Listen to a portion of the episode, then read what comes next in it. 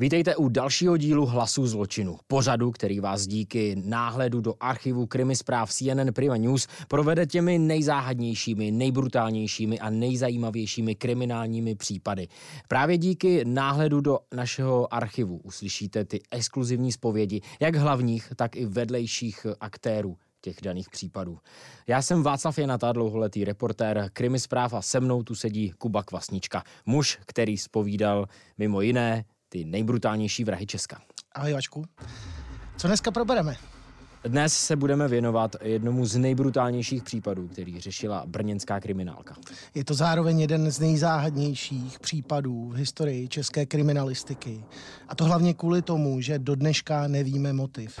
Do dneška není jasné, co vlastně se honilo Kevinovi Dahlgrenovi, Američanovi, který v Brně zabil čtyři lidi, čtyři své příbuzné, co se mu honilo hlavou. Do dneška to nevíme. Do dneška je ten motiv neznámý. Do dneška nevíme, kdy mu přeplo a spáchal to, co spáchal. Brněnští policisté do dneška na ten případ vzpomínají jako jeden z nejbrutálnějších a nejvíc šokujících v, v jejich kariérách.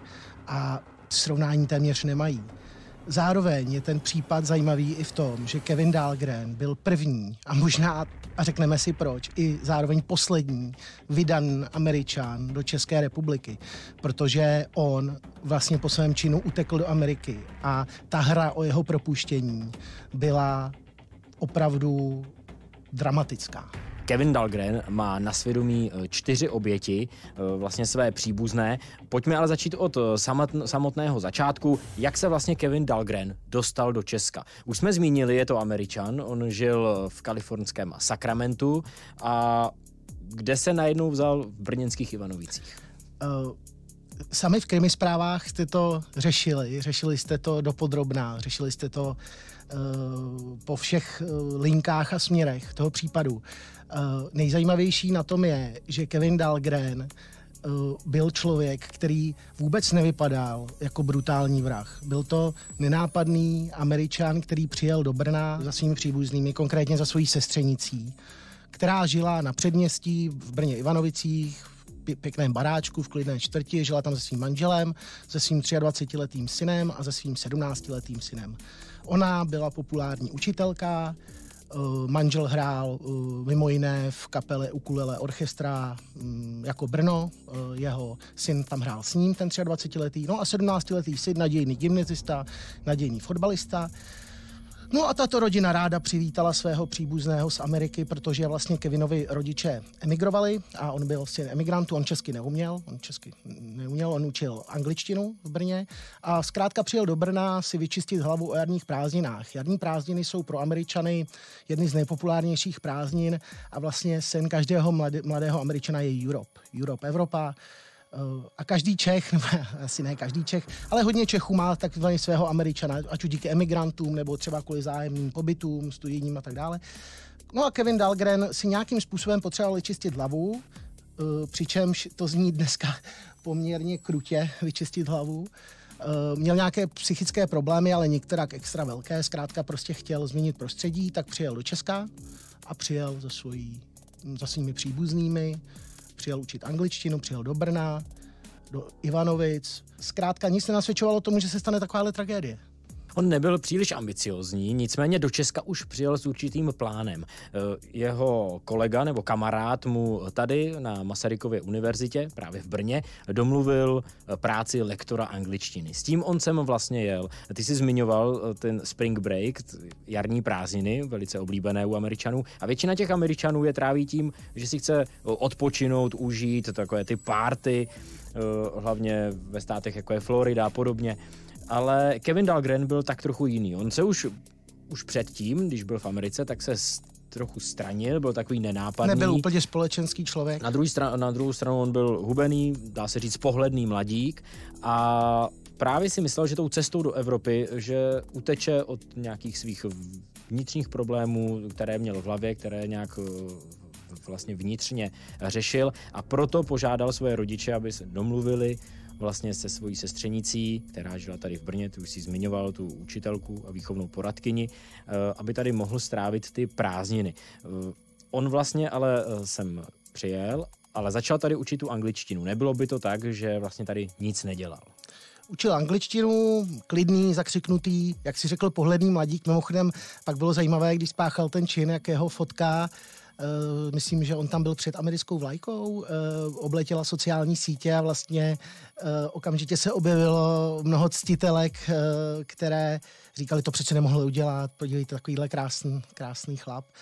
Uh, Kevin Dahlgren, uh, vlastně jedině v čem byl divný, uh, když pak vypovídali lidé, kteří se s ním scházeli, že chodil do restaurace, objednával si tam obden stejné jídlo, že vlastně to byla asi jediná anomálie, kterou si jak si lidi všimli, nebyl ničím významný, byl prostě tichý, zakřiknutý, nebylo to nic, co by co by zbuzovalo pozornost. A i to jídlo se spíš spekulovalo, že to bylo kvůli tomu, že zkrátka neznal českou kuchyni, neuměl jazyk, tak si furt dával smažák, ale uh, určitě to nebylo tak, že by Kevin Dahlgren byl na první pohled psychopat nevěděl, nikdo netušil, co se v něm skrývá, nikdo nevěděl, co má v plánu a jestli to vůbec má v plánu a jak to vlastně celé vzniklo, jak to celé vzniklo, jak vznikla celá ta situace, kdy Kevin Dahlgren zavraždil svoje příbuzné. Štáby krimi zpráv tehdy samozřejmě natáčeli i přímo se sousedy v ulici, kde se tragédie odehrála a tohle se jim podařilo natočit. Byli hrozně milí, přátelští, hodní. Vůbec to nezasloužili prostě. A ten Američan tam žil s nima? Nějakou dobu, asi měsíc. A proč to udělal, jak on byl nějaký... To nevím, to nevím, ale celou dobu se choval normálně, takže těžko říct. Možná si pojďme říct té samotné vraždě, protože hmm. my doteď eh, jsme spekulovali právě nad tím, co vlastně udělal, co předcházelo tomu, co udělal, ale co tedy vlastně udělal. Eh, bylo to tak, že 22. května roku 2013 ráno eh, rodina se probouzela, nic nenasvědčovalo tomu, že by se měla stát nějaká tragédie. Nicméně v hlavě Kevina Dalgrena už pravděpodobně byl plán, jak vlastně zavraždit eh, svoje, svoje příbuzné. V domě tehdy byli tři lidé. Byla tam vlastně jeho sestřenice, její manžel. Což byla a, matka rodiny. Přesně tak. A starší ze synů. Ty si zmiňoval ten 23-letý Filip. Uh, Kevin Dahlgren je postupně všechny zavraždil během rána, kolem 8 hodiny raní.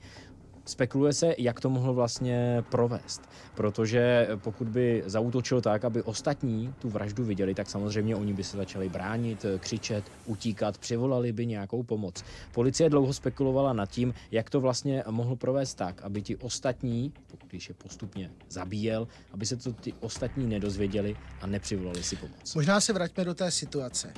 Jsme v té vile Ivanovice, klidná čtvrť, žádný hluk kolem, do toho Kevin Dahlgren bere sekeru, bere nůž a zabíjí tři členy své vlastní rodiny. Do toho žádný křik, žádný útěk. To byl ten, to byl jeden z důvodů, proč policie pak řekla, že to plánoval, že to nebyl afekt, že zkrátka eh, by, ty, by, by se ti lidé nějak zachovali, kdyby tam nebyl moment překvapení, kdyby tam nebyl nějaký plán. Kevin Dahlgren v tu chvíli Eh, opravdu brutálním způsobem, desítkami rán, nožem a Bodných, sekerou. řezných, opravdu, opravdu odporně zabíjí tři členy rodiny.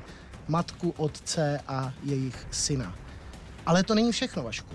Co pak následuje? Eh, on vlastně si chce eh, svoje účty, svoje takzvané démony v hlavě, Eh, vyřídit i s tím eh, nejmladším synem, se 17-letým Davidem, ale ten není doma. 17-letý kluk je ve škole, gymnazista, normálně ve škole. Vůbec netuší, co se děje u něj doma. Mimochodem tohle tehdy zaznělo přímo z úst hlavního vyšetřovatele případu Antonína Hrdličky.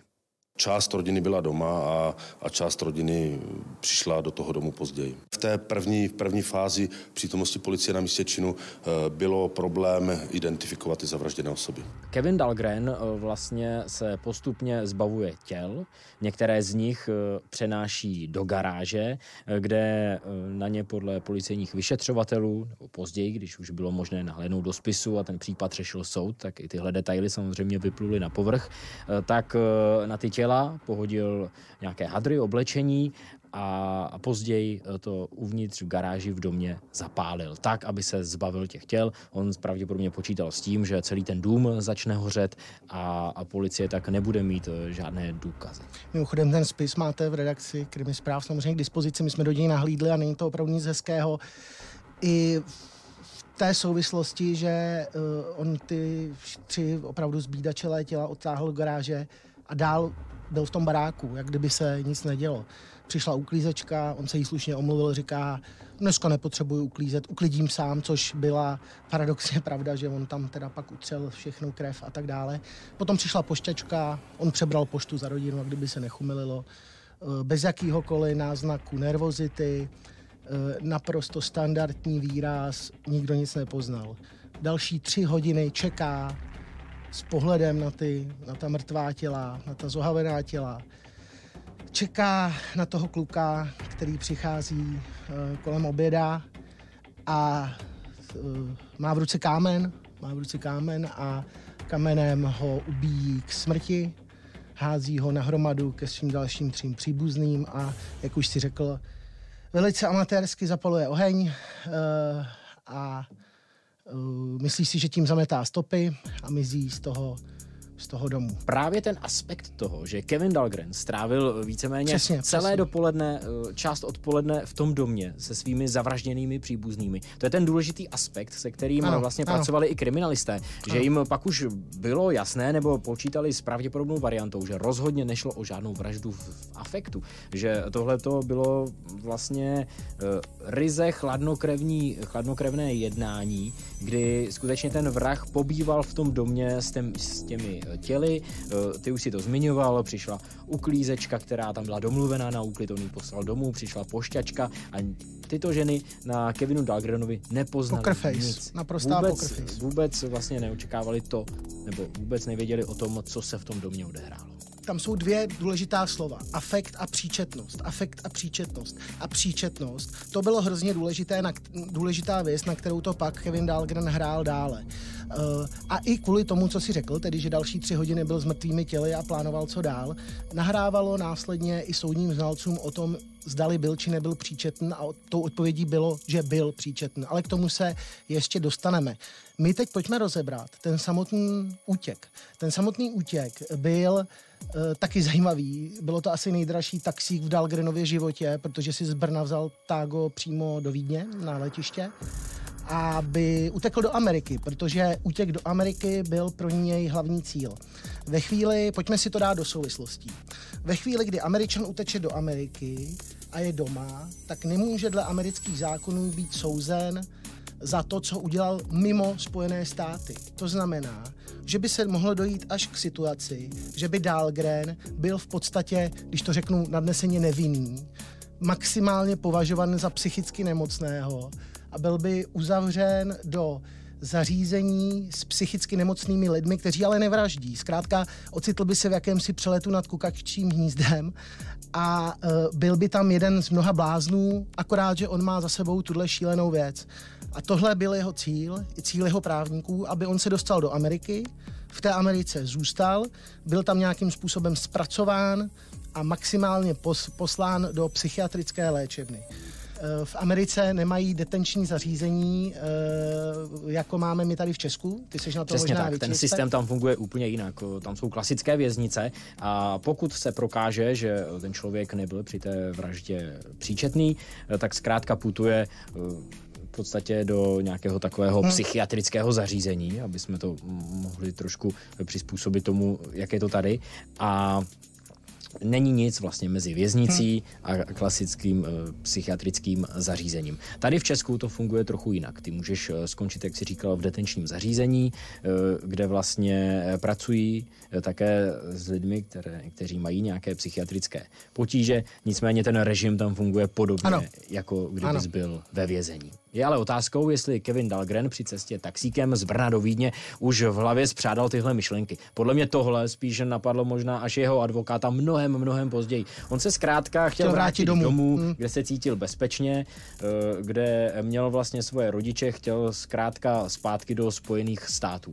Už během té cesty tím taxíkem, ale udělal eh, další vlastně jednu ze svých chyb, kdy už kriminalisté v té době samozřejmě pátrali eh, po někom, kdo mohl eh, tu rodinu z Ivanovic zavraždit. On totiž rozeslal SMS zprávy jednu své kamarádce do Vídně, které prozradil, co vlastně udělal. Zabil jsem čtyři lidi a teď jsem na cestě do Vídně. Napsal Přesně tak. SMS Tohle zprávě. napsal svojí kamarádce už cestou v taxíku a pak napsal ještě druhou SMS zprávu právě svému známému už do Spojených států. To byl ten, který mu vlastně původně tady domluvil tu brigádu nebo tu práci lektora ano. angličtiny na Masarykově univerzitě v Brně a tomu odeslal také krátkou SMS zprávu, že se vrací zpátky do Spojených států. A v tu chvíli už kriminálka věděla, kam má tedy namířeno. To ale, než policie zjistila, co se vůbec stalo, tomu vlastně ještě předcházelo to, že sousedé si všimli slabého dýmu vycházejícího v domě, tom Brně, ano. Eh, v Ivanovicích. To bylo už v době, kdy vlastně Kevin Dahlgren byl ve Vídni. A zkrátka sousedí možná si... v taxíku, asi spíš možná v tom taxíku, když byl, tak. tak hořelo. Do Ivanovic přijíždějí hasiči, Dahlgren jede do Vídně, píše SMSky, policisté už tuší, odkud vítr vane. Kudy běží zajíc, jak se říká ve fotbale. Přesně tak. Uh, hasiči uhasili rychle ten oheň, protože on ho uh, nezapálil příliš, příliš důkladně. Nešlo o žádný velký požár, hasiči ho měli poměrně rychle uhašený. No ale uh, to, co si původně mysleli, že je jen halda oblečení, tak následně samozřejmě zjistili, že pod tou haldou oblečení se skutečně skrývá několik zavražděných těl. To místo si i hned převzali kriminalisté a začali rychle vyšetřovat. A jen pár vlastně chvil na to se už v ulici objevily i televizní štáby, eh, včetně eh, štábu Krimi zpráv a samozřejmě eh, začali jsme tam postupně mluvit se sousedy a ti samozřejmě na místě popisovali, co se podle nich právě tam stalo. Slyšeli ránu bouchnutí dveří nebo něco, jak kdyby tlakem něco bouchlo a viděli kouř vycházet od někud tak se šli podívat a tam se už tam, tam hořily nějaký deky, oni ty deky chtěli vytáhnout a pod nimi byli mrtví a samá krev, že? Kdy bylo jasné, že to je Kevin Dahlgren? Bylo to jasné hned? Přišli ty policisté s touhle teorií vlastně okamžitě po té, co našli, našli ty těla, bylo tam takové to zvolání a kde je ten amík? Kde je ten amík? Pojďme najít toho amíka, ten to udělal. Eh, určitě kriminalisté rychle pracovali s touhletou tezí, protože Kevin Dahlgren se nikterak neskrýval. On v tom domě velmi často byl. Eh, možná jsme zapomněli zmínit, že v Brně strávil zhruba tři týdny. Že on tady v Česku nebyl nijak dlouho. Nicméně během těch tří týdnů navazoval eh, nejrůznější kontakty. Znali ho ty servírky, ty už si zmiňoval, kam do restaurace chodil často na oběd. Pak se samozřejmě začaly objevovat i historky těch sousedů. Některý mladík tvrdil, tvrdil eh, ostatně, že i toho Kevina Dalgrena potkal, eh, že se s ním vybavoval. Ostatně to se nám tehdy i podařilo natočit. Potkal jsem dva dny zpátky toho pravděpodobného pachatele, mluvil jsem s ním a působil poměrně vyrovnaným dojmem, byl veselý, v pohodě, vypadal, že nemá žádný problém, pozval mě na pivo, všechno. Pak jsem ho dva dny neviděl a najednou tohle. Jenom jsem ho potkal a dal jsem se s ním do řeči. Neznám ho nějak. Jo, jo. Je to Američan ze Sakramenta a říkal, že tady nabízí lekce angličtiny soukromí. Působil naprosto v pohodě, usměvavý, dobrý, dobrý dojem na mě udělal. Prostě chtěl jsem si s ním mít pokecat do hospody na pivo, abych si procvičil angličtinu a hmm. působil úplně prostě jako, že nemá žádný problém. Takže když se vrátíme do té časové souslednosti, v, to, v této chvíli je Dalgren někde na cestě do Vídně, už píše SMSky, už ví, že chce utéct, uletět. Uh, pak nějakým způsobem stráví ve Vídni noc, to nikdo neví vůbec jak, kde, proč, co.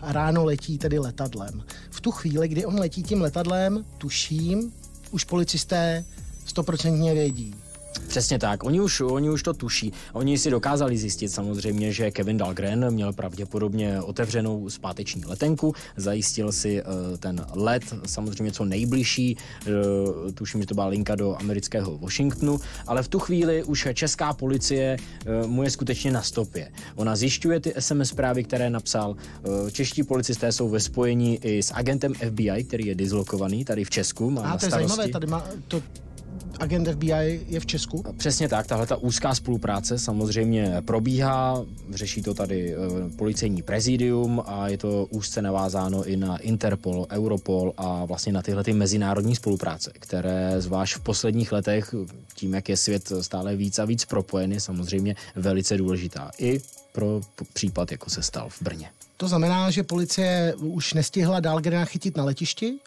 Takže policisté, američtí policisté už věděli, uh, koho ve Washingtonu hledat. A ale představ si tu situaci. Představ si tu situaci, jsi v letadle a teď vedle tebe sedí týpek, který vypadá pohledně sympaticky, sympatický mladý kluk. No ale má takový problém, zabil čtyři lidi a v tom letadle to ví tak uh, tři, tři, čtyři lidé také.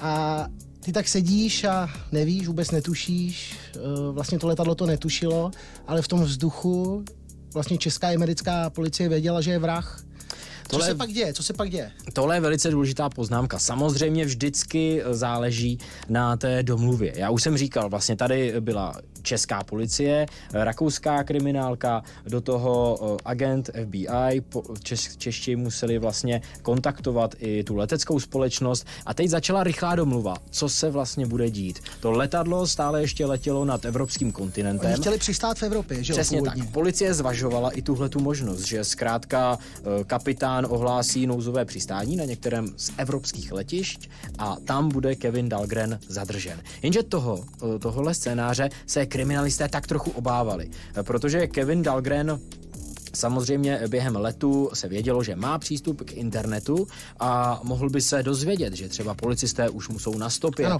mohl... mimochodem, mimochodem, eh, promiň, to ti skočím, policisté na schvál eh, nesundavali to pátrání, stále se tvářili, že se Kevin Dahlgren hledá, že o něm nevědí, že neví, kde je, protože samozřejmě se báli, že ve chvíli, kdyby eh, to nějakým způsobem prozradili, nebo kdyby řekli, ano, jsme mu na stopě, víme, kde je, tak je si schopný otevřít internet a udělat v letadle opravdu velký problém. Oni nevědí, nevěděli, jak moc je nevyspytatelný. Oni nevěděli, on bojoval o svůj vlastní život, o své vlastní přežití. On to letadlo ve finále mohl unést, mohl tam někoho zabít, mohlo se stát cokoliv. Mimochodem je zajímavé, že si najal opravdu VIP právníka. Přesně tak, teda Simona.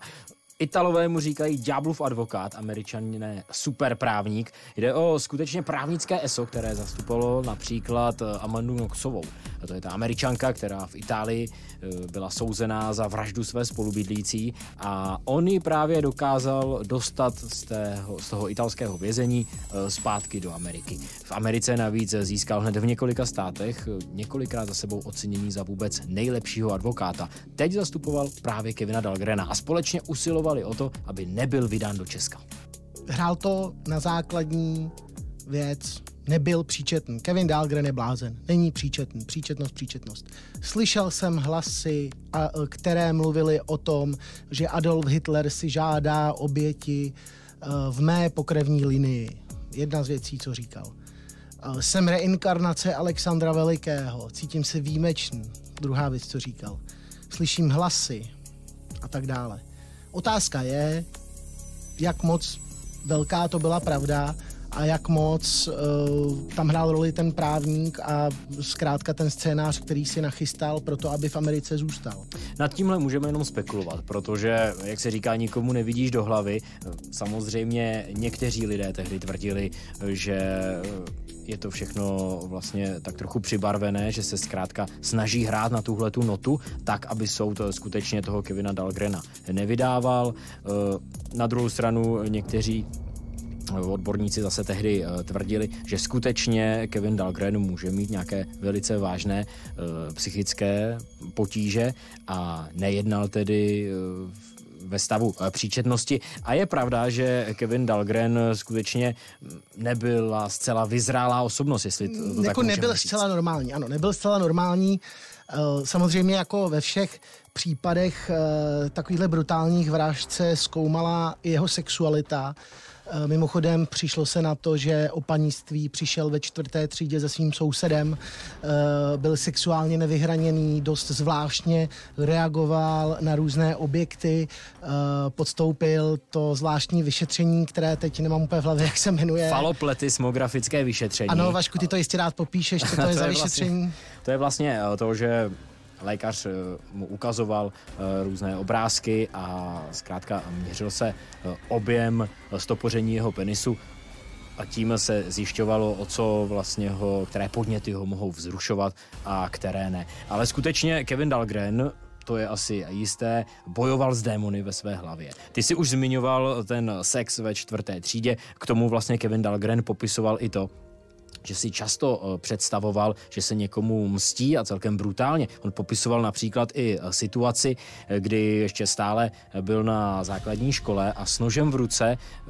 měl nutkání vyřešit v jeho rodném městě v Sakramentu nějakou spravedlnost a s nožem v ruce prý vběhl do ulic a hledal drogové dílery a chtěl je, chtěl je pobodat. Tehdy prý naštěstí, tedy naštěstí pro ty drogové dílery žádné neobjevil a tak se vrátil domů s tím, že nikoho naštěstí nezabil.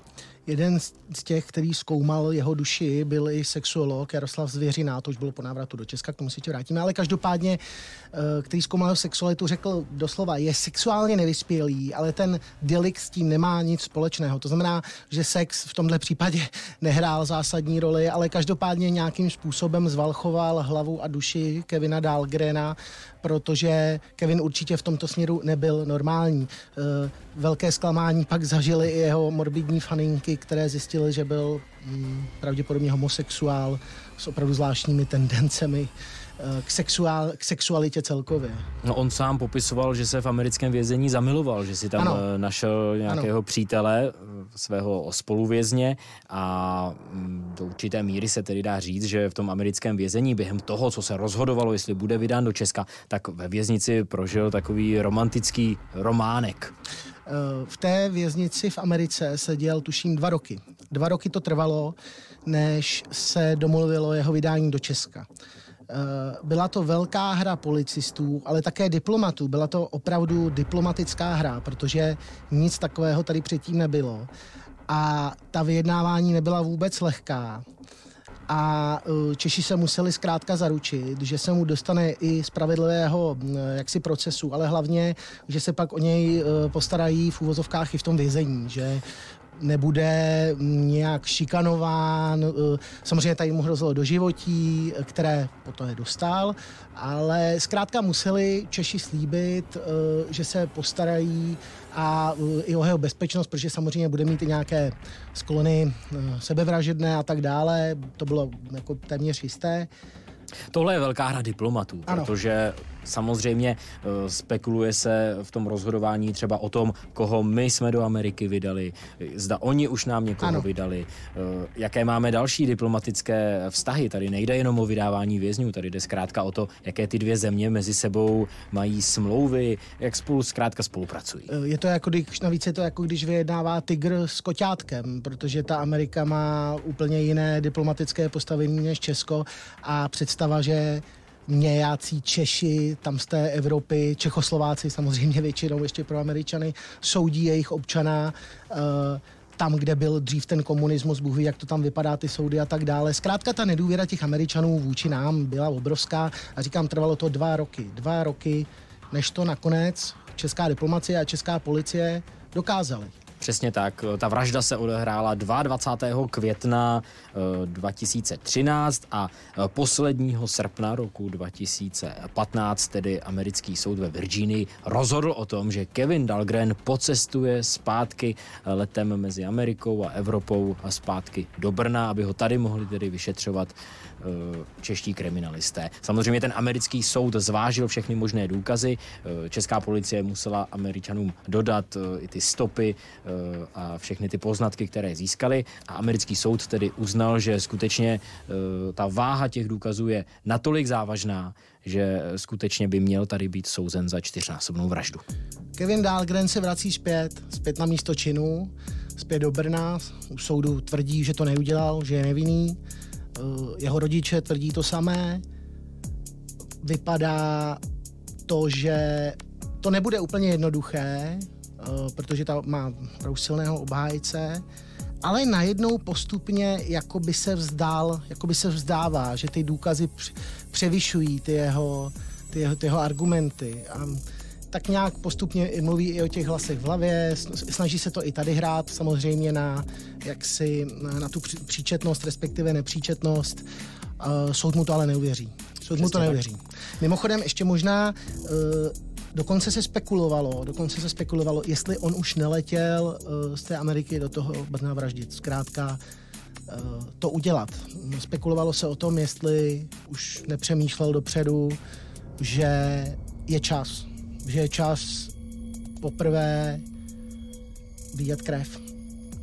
Jak už jsem říkal, on se tedy eh, na konci srpna roku 2015 eh, vrací eh, do Česka a ty jsi zmiňoval to, že on trošku změnil vlastně to svoje chování a to bylo vlastně vidět i během těch soudních jednání tady v Česku, protože z toho pohledného mladíka se, na, se najednou stal tak trochu zarostlý, trochu odulý ono muž. v české věznici, on přibral asi 8 kilo a z toho, z toho krasavce najednou byl takový Eh, takový tlustý, tlustý amík eh, a bylo pro všechny překvapivé, že ve chvíli, kdyby člověk úplně asi neměl mít chuť k jídlu, tak eh, Kevinovi Dahlgrenovi narostlo bříško a druhá brada přibral 8 kg v českém vězení. Takže českou stravu, nevím, jestli jedl stále to stejné jídlo jako v rámci svého pobytu v Brně, ale česká strava ve vězení mu očividně svědčila.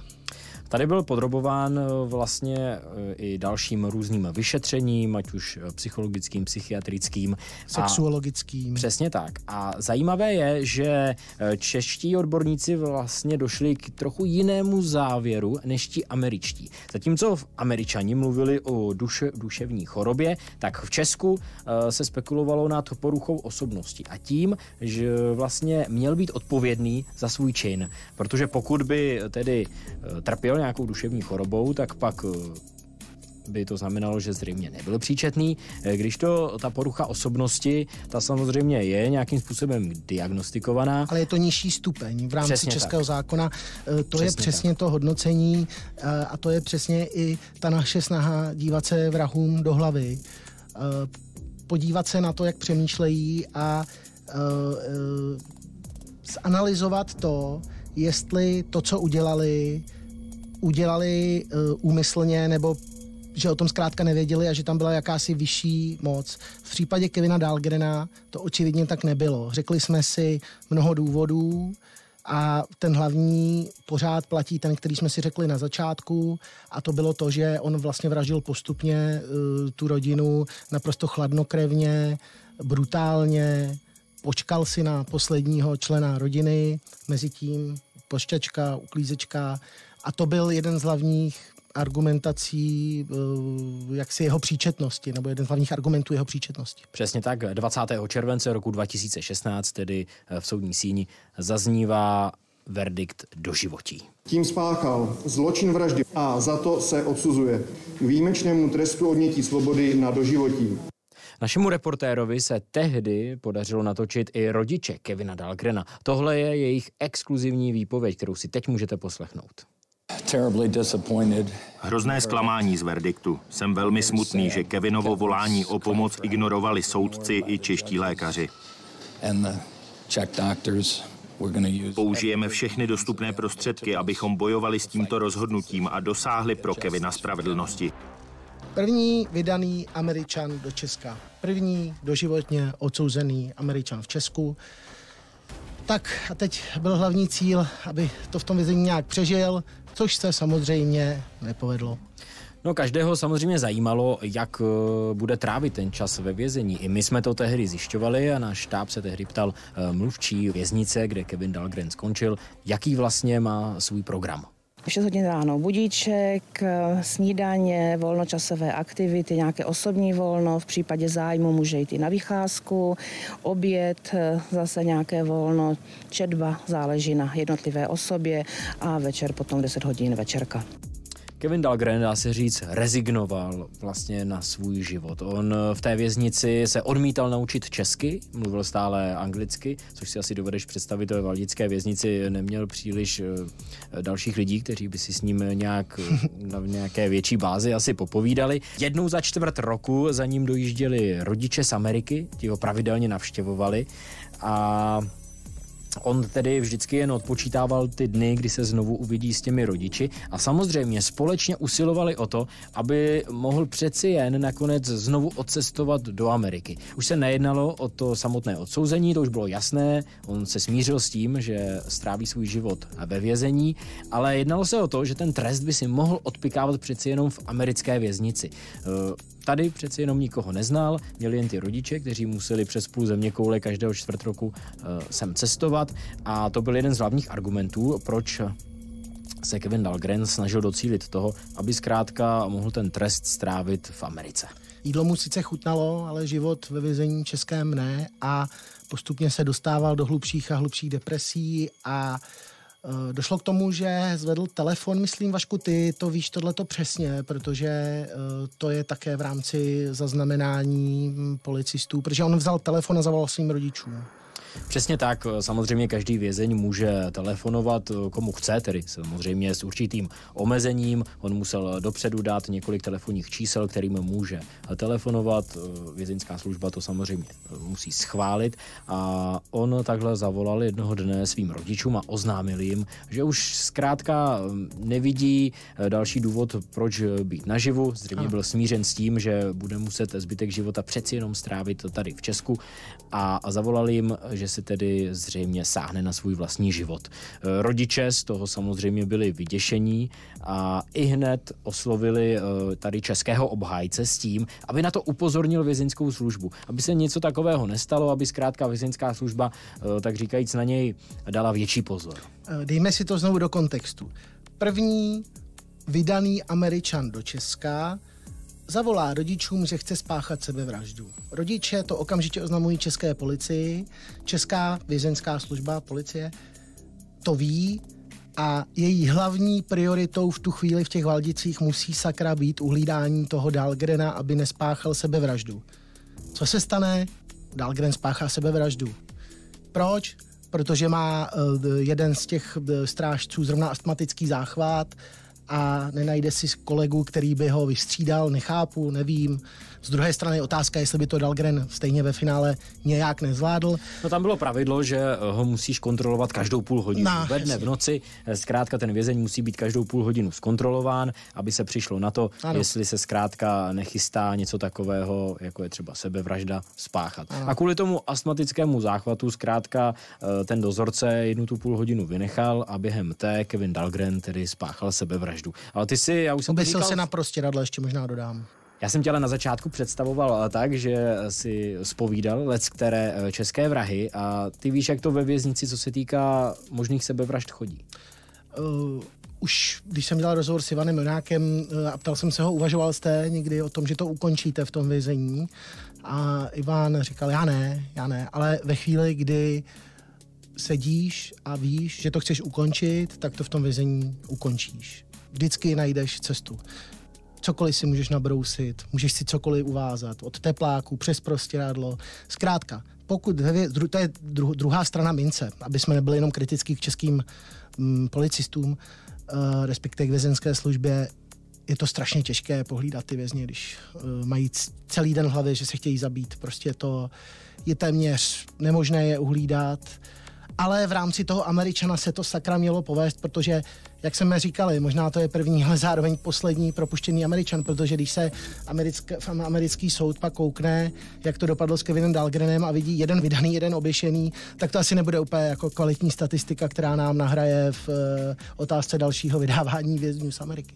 Přesně tak, tohle se velice přísně sleduje a samozřejmě až Česká republika bude někdy v budoucnu, jakože pravděpodobně se to někdy stane, znovu žádat o vydání nějakého vězně, tak v takovém případě soudy samozřejmě zvažují i tuhle tu variantu. Oni se dívají na to, eh, jaká panuje bezpečnost v té dané zemi, zda vězni v tom vězení eh, něco nehrozí, jak tam s ním bude zacházeno. A, a přesně jak si říkal, pokud eh, oni zjistí, že dobře, my jsme vám tedy v minulosti jednoho vězně vydali, jenže on si tam během dvou let sáhl na život a i přesto, že se to nějakým způsobem vědělo takhle dopředu, nebo on tím vyhrožoval, tak eh, vězeňská služba ho neuhlídala, tak to samozřejmě pro Českou republiku v případě rozhodování o vydávání no, dalších vězňů není dobrá vizitka. Skandální, to je skandální. Je to takové klasické české. My jsme se fakt snažili, ale podělali jsme to. A v tu chvíli bych chtěl vidět ty diplomaty, kteří dva roky vyjednávali o tom propuštění Dalgrena, co dělají. Fakt bych chtěl být moucha eh, v jejich kanceláři ve chvíli, kdy se dozvídají, že Kevin Dalgren spáchal sebevraždu po té, co dva roky intenzivně vyjednávali o jeho propuštění. Je to trapné. Je to trapné, ale z druhé strany zase férově říct, on by to asi udělal, ale když by to aspoň udělal uh, třeba za pět let a ne hned, prostě téměř hned. Jo. Zajímavé na tomto případu také je, že i po smrti Kevina Dalgrena ten případ stále zaměstnával českou justici, protože on prostřednictvím svého obhájce eh, stále usiloval o to, aby mohl být přesunut do Spojených států a tím případem se měl ještě zabývat eh, náš nejvyšší soud mm-hmm. a ten se tím případem musel zabývat i tehdy, když Kevin Dahlgren byl mrtvý. Zkrátka ten případ měl na stole a musel ho dořešit. Mm-hmm. Takže je to poměrně paradoxní. Kevin Dahlgren je po smrti a nejvyšší soud uh, začíná rozhodovat o tom, jestli který by měl být vydán, nebo jestli byl odsouzen správně a jestli je skutečně vinný. I přesto, že tedy Kevin Dahlgren už byl mrtvý, tak nejvyšší soud uh, rozhodl o tom, že ty předchozí soud, soudy byly správné, že ta rozhodnutí eh, byla správná a skutečně eh, Kevin Dahlgren byl uznán vinným i v rámci rozhodování nejvyššího soudu. Ano, to je sice krásné, ale samozřejmě to nechalo šrámy na česko-amerických diplomaticko-justičních vztazích, protože zkrátka uh, první propuštěný američan se oběsil během chvíle, co byl v českém vězení. Je to prostě, není to vizitka, kterou bychom se mohli úplně chlubit. Uh, možná ještě poslední věc k tomuhle případu, uh, kterou uh, pojďme rozebrat, je ten dům, je ten dům v Ivanovicích. Ivanovicích šel život dál, takzvaně. Hezká vila, hezká vila, která, kterou zepředu viděla asi celá Česká republika. Paradoxně, když ji pak realitka prodávala, tak tam ta fotka zepředu ani nebyla, aby si to hned všichni nespojili s vraždícím Kevinem Dahlgrenem. Ten dům se prodával za 8,5 milionů korun Koupil by si takový dům? Koupil by si dům, kde zavraždili, kdy Američan zavraždil čtyři lidi? No tak ta realitní kancelář... Za dobrou cenu, za dobrou cenu. Ta realitní kancelář tehdy už asi pracovala s tím, že ne každý o tom případu ví. Ty si už zmiňoval, že tehdy v tom inzerátu se objevilo množství fotografií z interiéru, eh, kde bylo jinak vymalováno, snad tam byly nějaké stavební úpravy, ale v tom inzerátu chyběla ta fotografie eh, toho domu z ulice. Ten, ten záběr, který právě byl v každé reportáži. Takže asi se nedivím, že ten dům nakonec někdo koupil. Možná, že o tom zprvu ani nevěděl, co se v takovém domě odehrálo. Z druhé, Nicméně... z druhé strany, já ti do toho skočím, eh, do, do dneška vidím deník Blesk s titulkem Tady vraždil Dahlgren, kupte si ten dům. Deník Blesk, to je asi tak milion lidí. Myslím si, že to bylo velmi vizibilní, tento inzerát. Tu vizibilitu měl a nějaký asi pragmatik, který poměr cena výkon si tam třeba udělal sídlo firmy. Každopádně výborné bylo, že deník AHA dokonce oslovil uh, odborníka na geopatogenní zóny Vítězslava Němečka. Ne, že bych byl nějaký ezo člověk a na tohle věřil, ale z druhé strany úplně eh, nechceš asi bydlet v domě, kde se prolila krev čtyř lidí, celé rodiny. A Vítězslav Němeček, tento odborník na geopatogenní zóny, řekl, že ten, kdo koupí ten dům, bude pocitovat deprese, vnitřní tlaky, nestabilitu. V tomto stavu bych nikomu nedoporučoval zabydlet se tam. Přenesl by na sebe negativní energii, která se zde nachází. No ale on také doplnil, ano. že to jde opravit. No, jak, eh, že nějakým způsobem tam bude vyhánět duchy nebo něco takového. Přesně něco tak, a že mu to zabere zhruba dva až čtyři týdny. Ano, eh, on to teda byl asi telefonát eh, redaktora, to byl telefonát, protože on tady říká, nebyl jsem uvnitř, takže nemohu přesně odhadnout, kolik času by to stálo, ale předpokládám, že 14 dnů až měsíc. Opravdu já bych chtěl vidět, co tam v tu chvíli jako dělá, jestli tam běhá s nějakou, nějakou virgulí a vyhání jaksi duchy. Z druhé strany není to první dům, který si takhle prodal. Eh, já jsem třeba dělal rozhovor s doživotně odsouzeným eh, vrahem Širůčkem, který zabil tátu, mámu i bráchu eh, v jeho českých Tučapech a zabil je v domě, v jejich rodinném domě, matku zastal do postele, ten případ je známý, je to, je to naprosto odporný případ. No ale i tento barák se prodal v Tučapek, do dneška tam bydlí uh, rodina, která ho koupila. Uh, tenhle barák uh, se vyřešil tak, celé Tučapy, uh, protože já jsem ten případ hodně sledoval, takže vím, jak se o tom bavili ty sousedi a říkali, on to fakt někdo koupí, to, byl to strašidelný dům, byl to dům, kterého se všichni báli a oni si tam tehdy pozvali kněze, který to tam asi dva dny vysvěcoval, nebo nevím jak dlouho, to, to kecám, nevím přesný, přesný údaj, ale každopádně ten kvěz, ten bar, kněz ten barák vysvětil a do dneška tam žijí lidé. Já opravdu nevím, jak se jim tam spí, říkám, nejsem EZO člověk, ale asi i kdyby to bylo za dobrou cenu, sleva 50%, bych jaksi barák, kde zabili tři lidi, čtyři lidi, úplně nekoupil. To byl tedy případ Kevina Dalgrena, brutální vraždy z brněnských Ivanovic. A my musíme doufat, Vašku, že teď dlouho nebudeme potřebovat vydat žádného Američana do Čech, protože jsem si jistý, že nám ho Amerika nevydá. To byly tedy hlasy zločinu. Na závěr jen připomínám, že nás samozřejmě můžete sledovat na všech online platformách, stejně tak na CNN Prima News.